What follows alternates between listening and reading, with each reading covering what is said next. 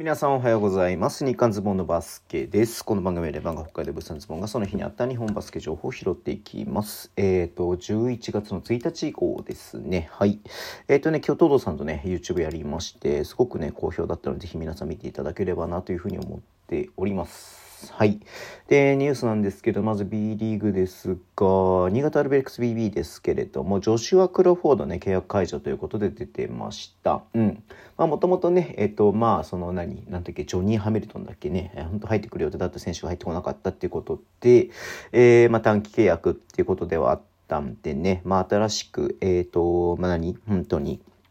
えーハミルトンが入ってこない代わりのね、えー選手を、えー獲得するってことの目処が立ったっていうことだと思います。まあもともとね、バイウィーク、えーここで11月のね、えー19日かな、次ね、あのゲームがあるのが。うん。っ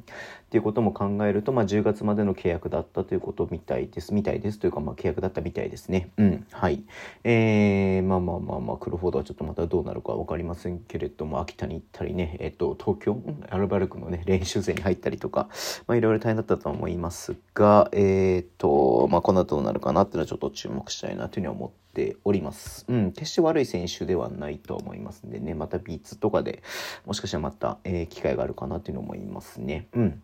ね、同じく、えっ、と、新潟アルビレックス BB ですけれども、武井美希さんね、えっ、と、えっ、と、アシスタントコーチ兼、えーディベロップメントコーチということで契約合意しましたというところです。まあ、皆さん知ってる人知ってると思うんですけれども、あのね、WNBA で町田瑠唯選手がね、あの、ミスティックに行った時に、えっ、と、まあ、通訳みたいな形でね、サポートしていたんですけれども、実は僕ね、彼のことはもうちょっと前から知ってまして、はい。えっ、と、あの酒井くんがね、あの、群馬のアシスタントコーチやってる酒井くんが、まあ、動画前一緒にね、撮っていたりとかして、まあ、彼も YouTube でね、あの武井くんも、えー YouTube やっていたりとかしていて、僕はちょっとまあ、一方的にね、えー知ってる存在ではあったんで、えーまあ、ここでまた日本に戻ってきてっていうのがね、えーすごく、なんつうの、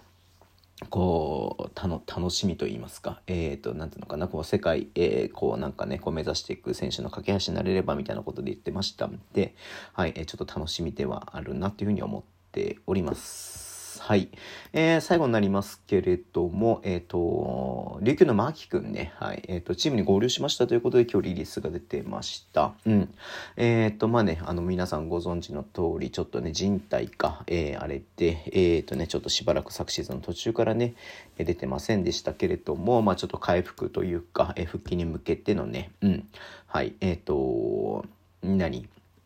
えー、と、目処が、め、目処が立ったっていうかね、まあ練習に、えーな、な、練習をね、参加したということ、参加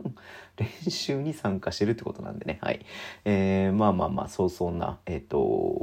何、復帰が、えー待たれるかなと思いますので、えーね、頑張ってほしいなっていうのを思ってます。はい。えーそんな感じで今日は終わりにしたいと思います。Twitter でも上半身します。フォローお願いします。YouTube 毎日やってます。ラジオトークのアプリで聞いてる方はボタンを押してください。では今日もお付き合いいただきありがとうございます。それでは、いってらっしゃい。